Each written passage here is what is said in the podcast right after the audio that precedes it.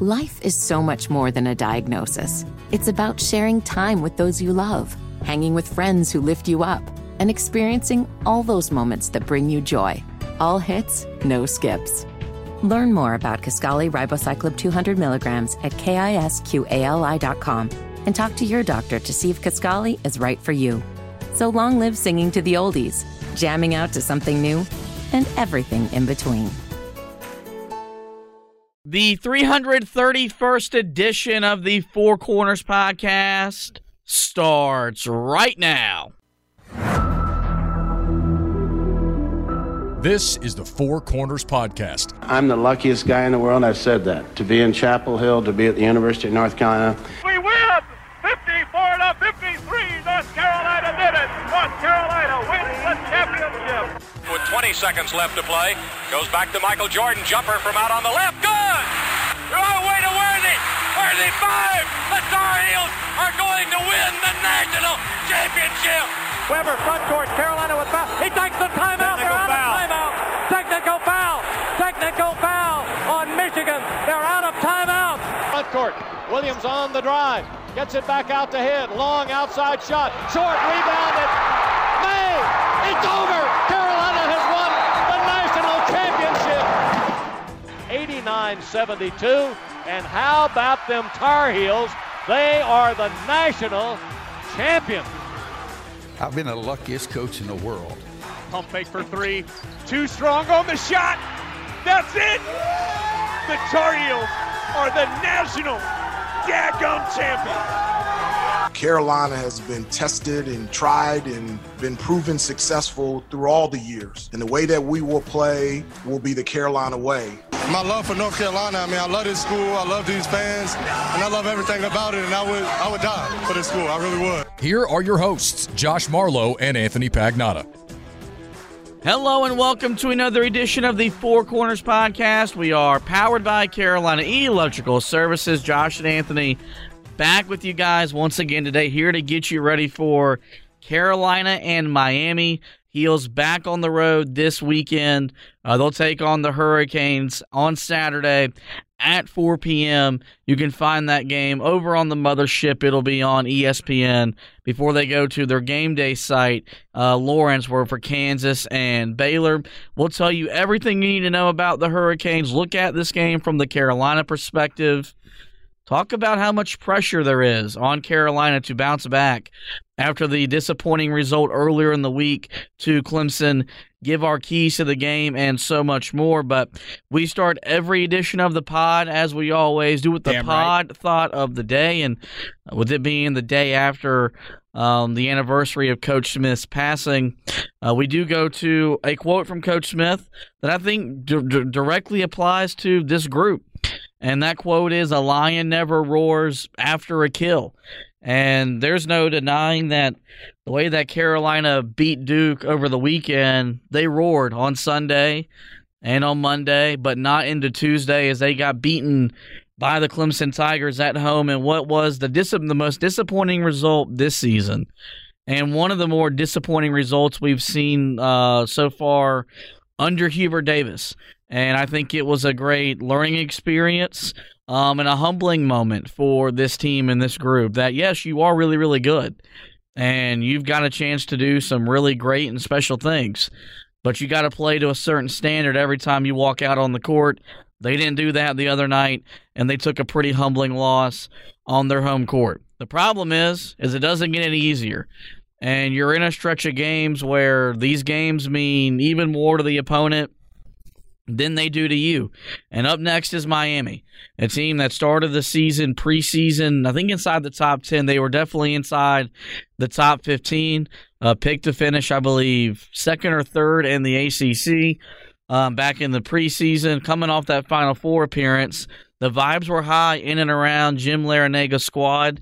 Instead, they find themselves 15 and 8, just 6 and 6 uh, in league play, and nowhere near an NCAA tournament position. You look at the 68 team bracket, you're not going to see Miami. You look at the first four, you're not going to see Miami. You look at the next four, you're not going to see Miami.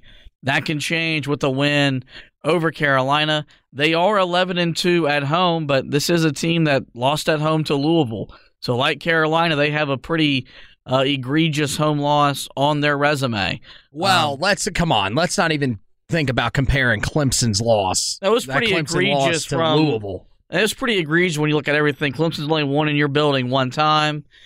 Um, That was Louisville's first conference win under Kenny Payne. It So, was. I mean, that's was- that, and look, egregious- that's a bad loss. egregious, that's a horrendous loss. Egregious to Miami doesn't mean as, as it doesn't equal egregious to Carolina, but Carolina's loss the other night was pretty bad, and and we're and we're not we're not oh, no gonna- doubt. not going to lose sight of that.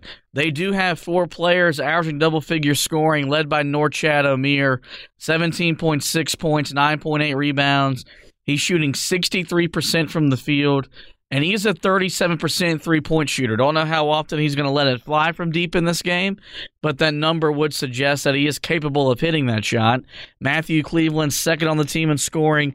14.2 points, 6.2 rebounds, 1.8 assists, shooting 52% from the field, 38% from three. Nigel Pack, 14 points per game, 2.7 rebounds, 3.7 assists, shooting 41% from the field, 37% from three. And then maybe the guy with the best name in the conference, Wooga Poplar, 13.9 points, 4.9 rebounds, 2.9 or 2.2 assists, shooting 45% from the field, 44% from three. Um, as a team, they shoot 37% from behind the three point line. And as the morning of recording Thursday, Miami is 69th in the net. So they've got some work to Rather do nice. if they want to become an NCAA tournament team. And uh, quite frankly, where they are is one of the bigger surprises, I think, in the ACC this season. Definitely. Um, you you rec- I mean you you return not your entire core from last year's Final Four team run. You lose Jordan Miller, you lose Isaiah Wong, who was the ACC Player of the Year, but Omier was a part of that. Pack was a part of that.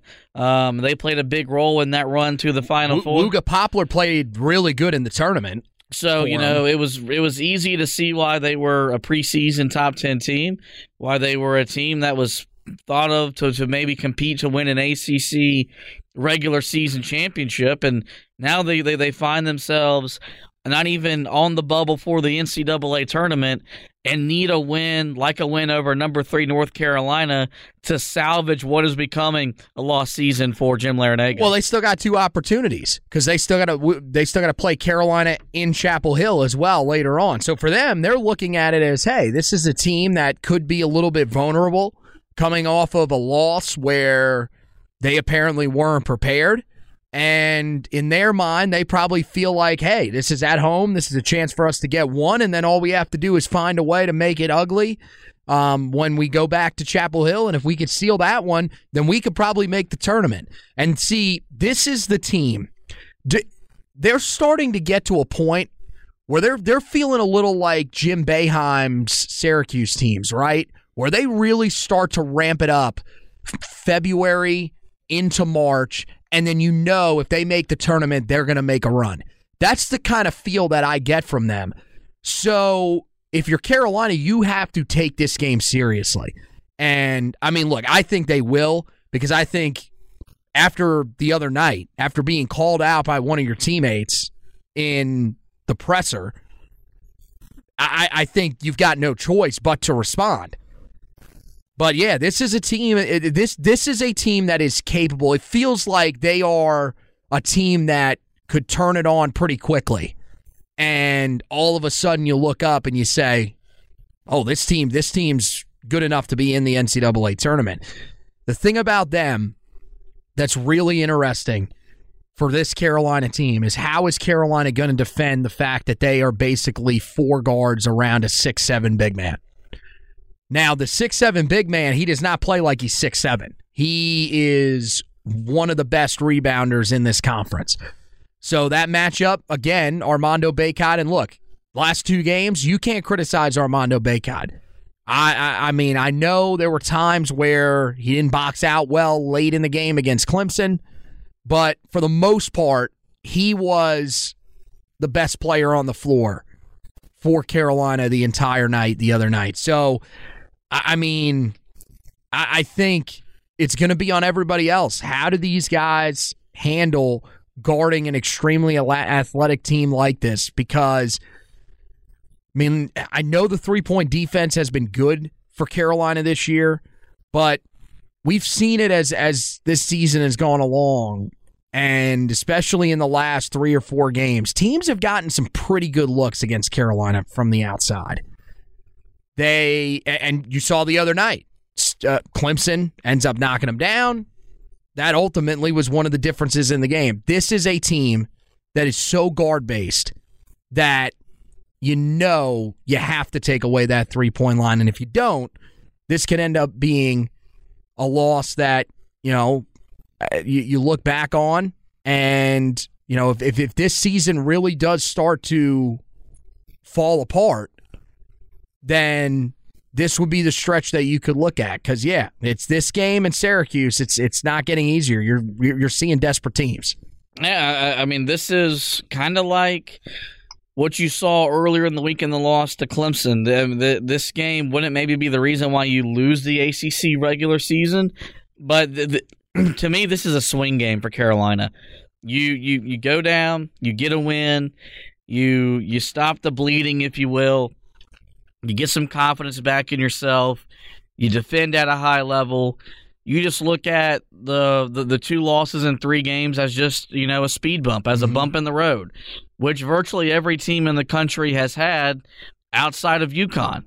Um, but if you lose, la- last year UConn had those buns, which is the team I've sort of compared this team to. If they're going to turn, if, if, they're ultimately going to be a title team. Well, last year the Big East better than the ACC. Um, this year the Big East better than the ACC. UConn not having those same issues. You lose this game, now it's three out of 4 mm-hmm. and we'll be coming on here talking about the panic meter and really talking about a once promising season going sideways. And the comparisons to Matt Doherty's first team in Chapel Hill will be out in full force. So, um, you know, I think the good news is is you got a group that has fought all season long this is the first real adversity this team has faced. And we're going to see how they respond and we're going to find out exactly what they're made of. Carolina is 18 and 5 on the season.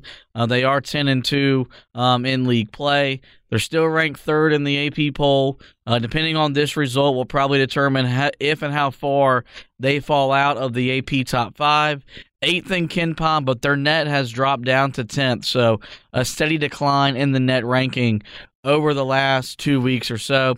The Heels are five and one though um, on the road with that with that lone road loss coming at Georgia Tech. Carolina does have four players averaging double figure scoring led by RJ Davis and his 21.3 points per game, 3.7 rebounds, 3.5 assists, shooting 44% from the field, 41% from three. Armando Bacot, second on the team in scoring, 14.3 points and 10 rebounds. He's now back to shooting 55% from the field.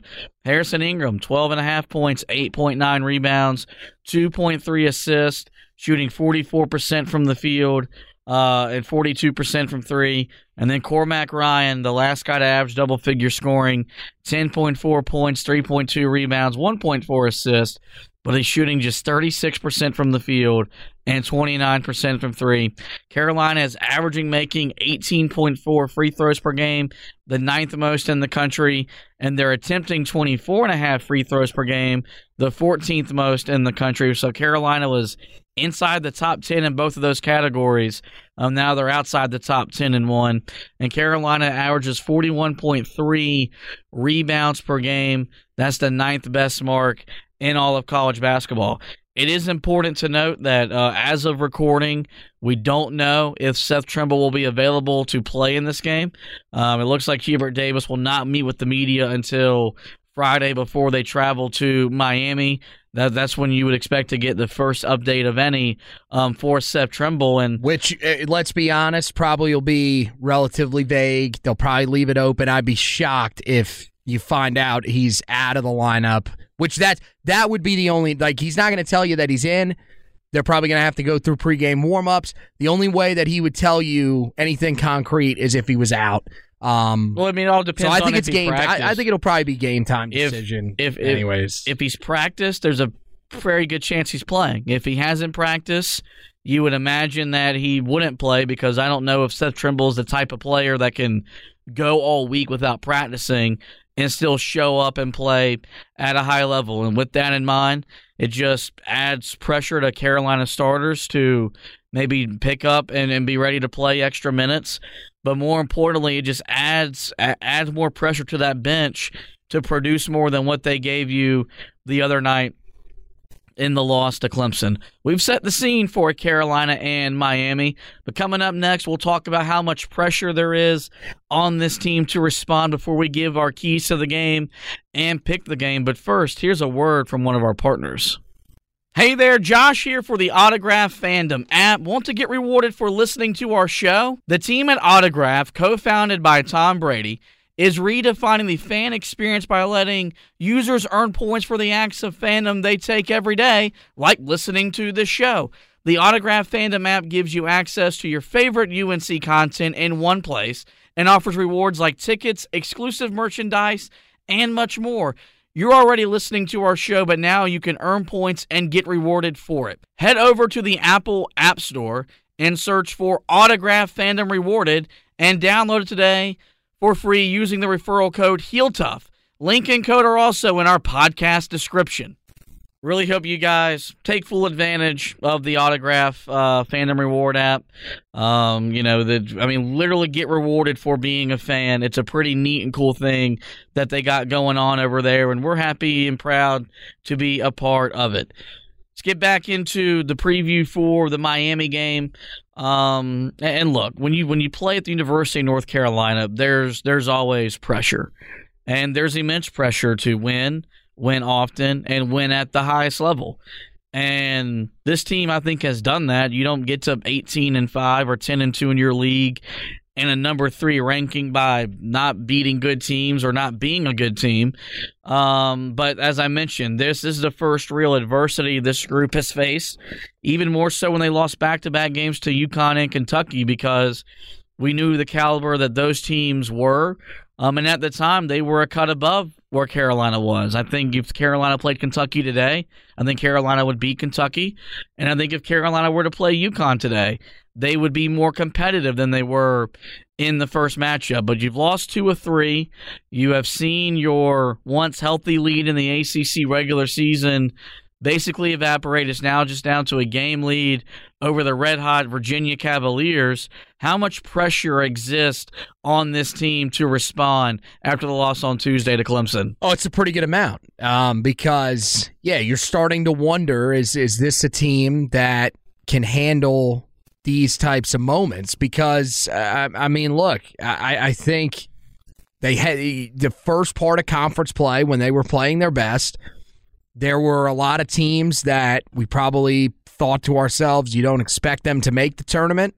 Um, there were a lot of games that, you know, Carolina, I mean, the toughest games that Carolina played, a lot of them came at home in the Smith Center. So I think, you know, after these last two games where, you know, you you looked just out of it at times against Georgia Tech, couldn't slow down a team that, I mean, you know, outside of the games against Duke, Clemson, and you, they have just been downright horrendous.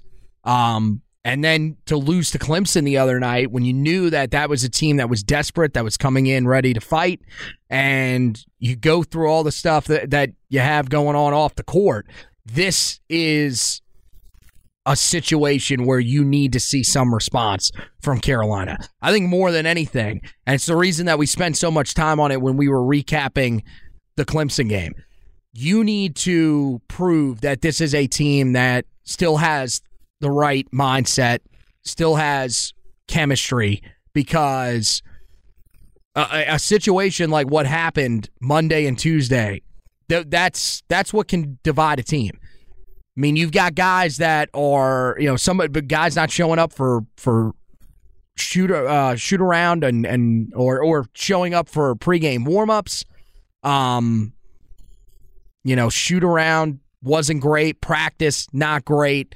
Um, potentially that's where the injury for Seth Trimble got picked up. This is one of those one of those defining moments for this team. So there is a lot of pressure on Carolina to respond in this game. Um, if they lose, does it mean that it's the end of the world for this team? No, not yet. But it would certainly bring us to the point, as you said, where we have to come on here. We have to ask how panicked you are. And all of a sudden, those thoughts of, is this team, you know, back to sort of where they were last year in terms of the mindset and the togetherness that then those those thoughts start to come to mind I mean, I think a lot of it, and we talked about it with, with the Clemson loss. It, it's how does it look if you compete and you just get beaten? You just tip your hat to the the other opponent, and and, and we move on. But if this is another game where you're going through the motions, you're not ready to play, you get hit with a 15-2 run out of the gate, something like that, and you don't get the, then you hear some messaging coming out of the locker room that's concerning, then you have to sound the alarm. And I really want to not have to come on here and question everything that this team had built the first two and a half months of the year. But uh, you know, when when if you lose three and four, then that just that just becomes the reality of the situation. You start to wonder: were you just a front runner? Were you just beating up on on mediocre to bad teams? Did you peak in January? There it Like, is, All those yep. conversations you have to bring back to the fold because they would probably seem more legitimate than than than they did when we had those conversations at the time. So there's no denying. Um, we're gonna find out what this team is is made of on Saturday. Um, if they respond, then you probably look at it and say this was a team that learned from their mistake and they grew from it and they're better for it. If not, you look at it and just say, yep, this is a group that played at an extremely high level in January, which was fun. But this is the time of year you really want to start rounding into form. And you want to start, you know, right now, starting to start to play your best basketball of the season. And so there is there is a lot of pressure um, because you you don't want to be in the situation where you had a two and a half three game lead with ten to play and you see it all go away and you don't win an ACC regular season title. Um, you know your your NCAA tournament seed is really starting to become into focus as we get you know a little bit over a month away from getting the bracket. And so all those things are are at stake here. Um, and you would like to think with you know the being the fifth oldest team in the country that you're built you're built to bounce back. Um, and we're going to find out on saturday just what this team is made of. The first key that carolina has to address when they try to win this game is limit the impact Norchad Omier has, and that's going to be a problem um, because he's as quality a big man that uh, Carolina has seen so far this season, averaging over 17 points per game, right right at nearly 10 rebounds per game. He's basically a walking double double. Um, you know, you can look at the height chart and, and wonder how a guy that's six seven puts up what he puts up, but um, I've seen the guy in person. I saw him at ACC Media Days. He's a tree trunk. He's a load. Mm. He's going to be a problem for Armando Bacot. He's going to pose a challenge for Armando Bacot. But here's the thing Bacot's played really two bigs the last two games Kyle Filipowski of Duke, PJ Hall of Clemson. I'd argue that Bacot outplayed both of them despite only winning one of those games, that one being the Duke game. And so you you like to you you you you, you trust that Armando offensively is going to be able to get what he wants and and be, and continue that production. But you've got to you've got to make Miami settle and play through their guards and not feed him. Basically, you got to do to them what Georgia Tech did to you and what Clemson did to you at stretches the other night. Make you forget that, that, that they have a dominant big. Um, because if they play through him, their offense becomes much more efficient.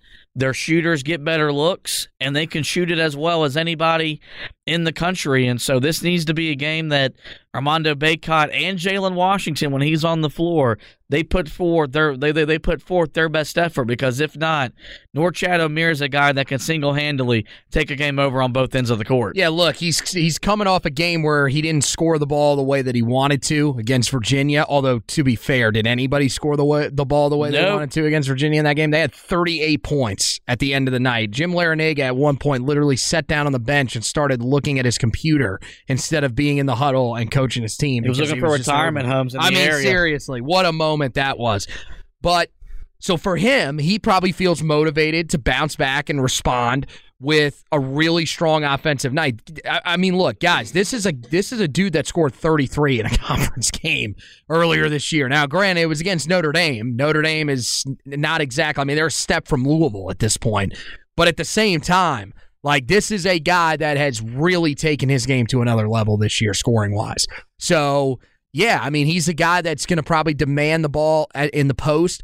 I'm almost not even as concerned about them playing through him as I am about him getting offensive rebounds and creating second chance. I mean that that's that's been one of his strengths throughout the year.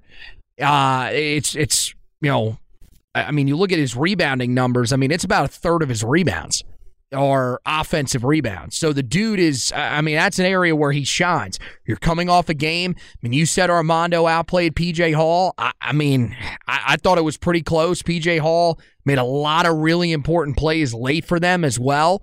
Um, that may, you know, make me give him a little bit of an edge in that one if you had to make me grade those two out. This is a moment where Armando Bacot can step up and say, this really is my league. This this league does run through me, like I said after the game against Duke. Um, I, to me, I, I don't really question that Armando is going to play well because we've seen it the last two games. It really feels like that talk that Hubert Davis had with him sort of made him realize, look, I don't have to get out of the way. This isn't, oh, I need to make, you know, I need to do whatever I need to do to make sure this is RJ's team.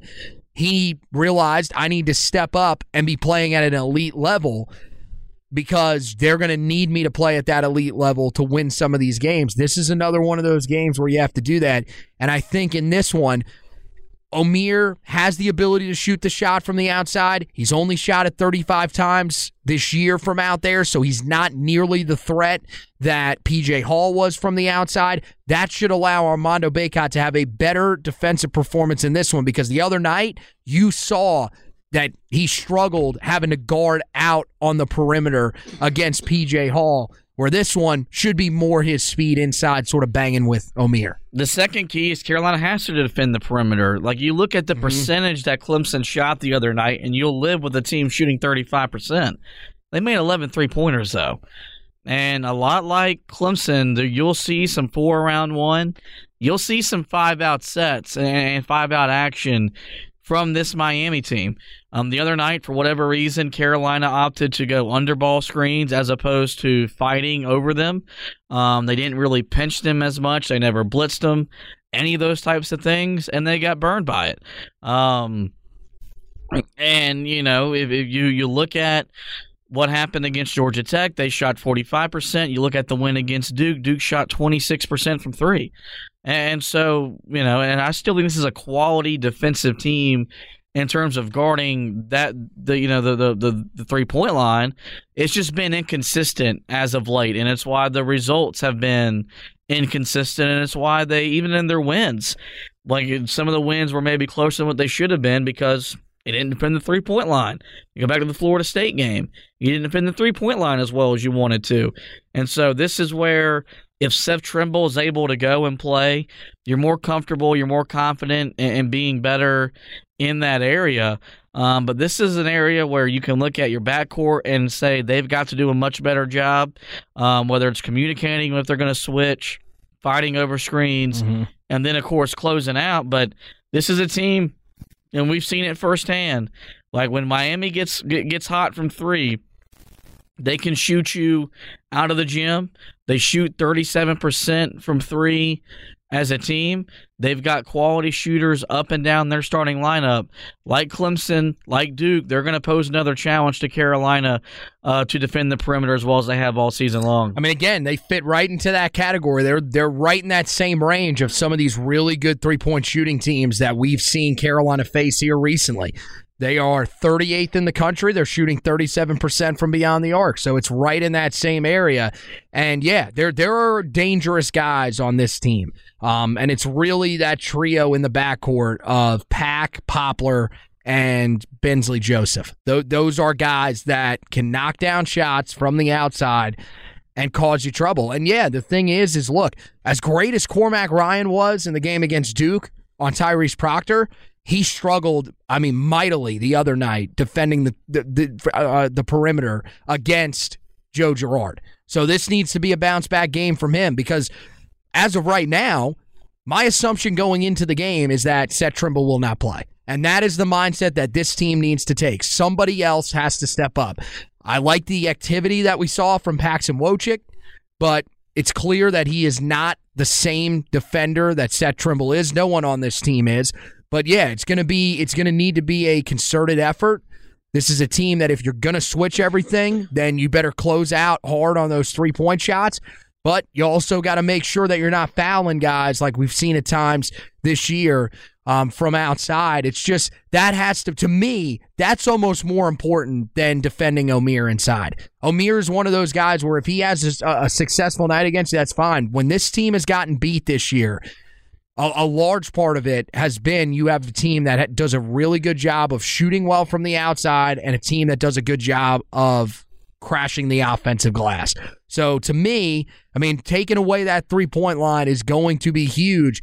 And after the other night, I think it's a question mark going in. The last key is is, is going to maybe be the difference in the ball game, and that you got to get them in foul trouble, and that's going to be a difficult thing to do.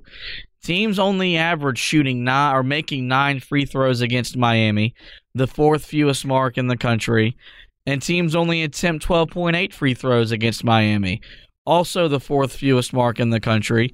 Uh, teams have made just 210 free throws against Miami, the seventh fewest mark in the country, and teams have only attempted 294 free throws. Again, the seventh fewest in the country. We we went over how much Carolina likes to get to the foul line.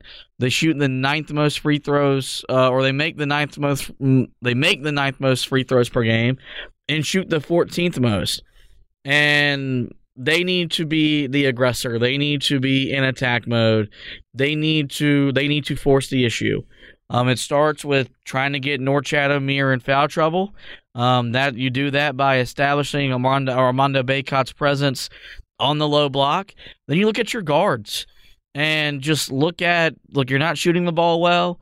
The best way to get in a rhythm is to go to the foul line and see the ball go in the basket. You've got to attack. And, and you know, I look at this from Carolina's perspective, and this is a mindset thing. And the mindset's got to be we're going to play downhill mm-hmm. and we're going to see truly how good they can defend. The numbers would suggest that they do a, they do a great job defending without fouling, but how many teams have forced the issue against them? Um, and so this needs to be a game where RJ Davis and Cormac Ryan need to make a, a concerted effort. Same thing with Elliot Cadeau. Put the ball on the floor, drive right at them, and see what this defense is made of. If Carolina goes into this game and shoots 10 to 12 free throws, I find it hard to see a way they come out of this game with a win. Yeah, I, I mean, look, it's got to be it's it, that mindset is something that should have been there all year because I've said it a ton of times. When this team is at their best, it is when they are getting downhill. This is not a great shooting team. I know that we were hoping this team would be better from what we saw last year. They really are not. Eh, they're they're just not. We we've gotten to that point where Cormac Ryan at this point, if it if he does eventually break out and starts knocking down those shots at the rate that he was at Notre Dame, great. As of right now, I'm assuming that's not happening. Um, Harrison Ingram is a guy that started to get you know a little bit hotter here these last couple of games, but I mean that's not a guy that should be taking 12 threes a game. And you know even I mean RJ took 12 threes in the last game. He's at his best when he's getting downhill to the basket. And I, I think that's got to be the mindset for him. Ryan, like I said it when we were recapping the game against Clemson, put the ball on the floor and get to the basket, man. There was a time earlier in the year where you were the guy constantly getting to the line the most out of anybody on this team because you were taking that aggressive approach. If you do that in this game, make these guys guard you. This is this the, the, these guards are not known for their defensive prowess. This is it, Miami is a team that has been offensively built for a while now. That's how they win games. They outscore teams. They're not horrible defensively, but they certainly aren't as good of a team defensively as, let's say, Virginia, yourself, even some of the other teams you've faced in the ACC. So if you can get to the basket, which I think Carolina is capable of doing, then I think it's going to allow you to be more successful. So I mean, to me, that that's got to be the mindset, and it's got to be from the word go. Do not come out and try to see. Well, are, are we are, are we going to be able to shoot the three ball? Let's find that out when it's actually open. Let's not force the issue, because I'll tell you this: I thought against Duke it was good. The two losses, their shot selection has been horrendous. I mean, we are talking looking very similar to what we've seen the last few years in terms of just infuriating shots that are unnecessary. This is a game where you have to be smart about the shots you take. You have to do it early on because, yes, this is another game where Miami's going to be motivated to prove something. If you're not careful, if you come out of the gate and take some rough shots to start off, I'm not, I'm not saying it'll be 15 2, but they could deal you a blow early on, and then you're playing from behind again, which is not what this team needs. Carolina enters with a 62.4% chance to win the game, according to ESPN's analytics. Who wins the game and why? I'm look. I think some of the concerns carried over from the game against Clemson into this podcast. With that being said, I'm going to choose to trust this team. I'm going to choose to trust that this is a different team than the ones that we've seen the last few years because we've been saying that all year. And to me, a three game stretch should not change that thought. I think this is a veteran team that'll be motivated. I think the other night probably got some guys to open their eyes. And I think this will this will be the point where if you look back on the season, and it's a national title season, even if this team just gets to the Final Four, this will be one of those moments that we will remember. Following a bad loss against Clemson, how this team responded. I think Armando will bring it again. I think he's in a rhythm. I think he has a good night against, uh, or good afternoon against Omier. I think RJ Davis uh, will have one of his better games here recently. I mean, yeah, he put up 22 points the other day, but he was just 7 to 22 from the field. I think you'll see him respond with a nice performance.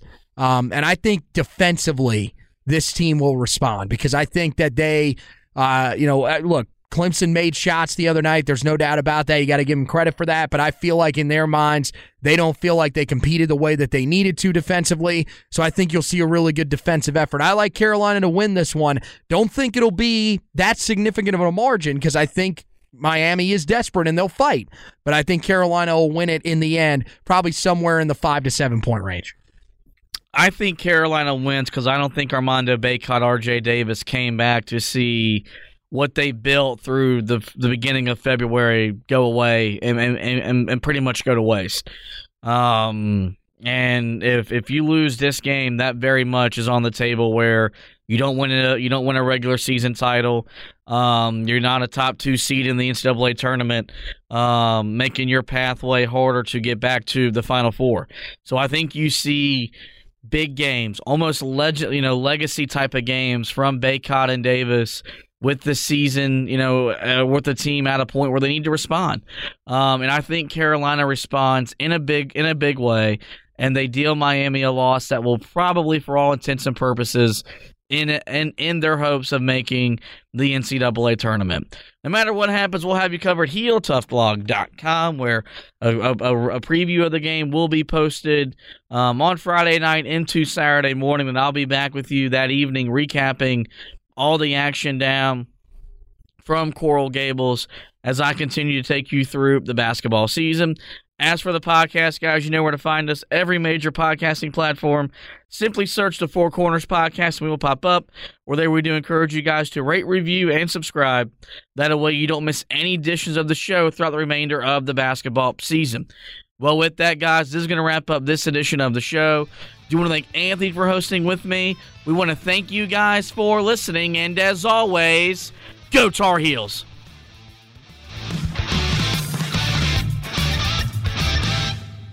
Guys, it just doesn't sweeter than that.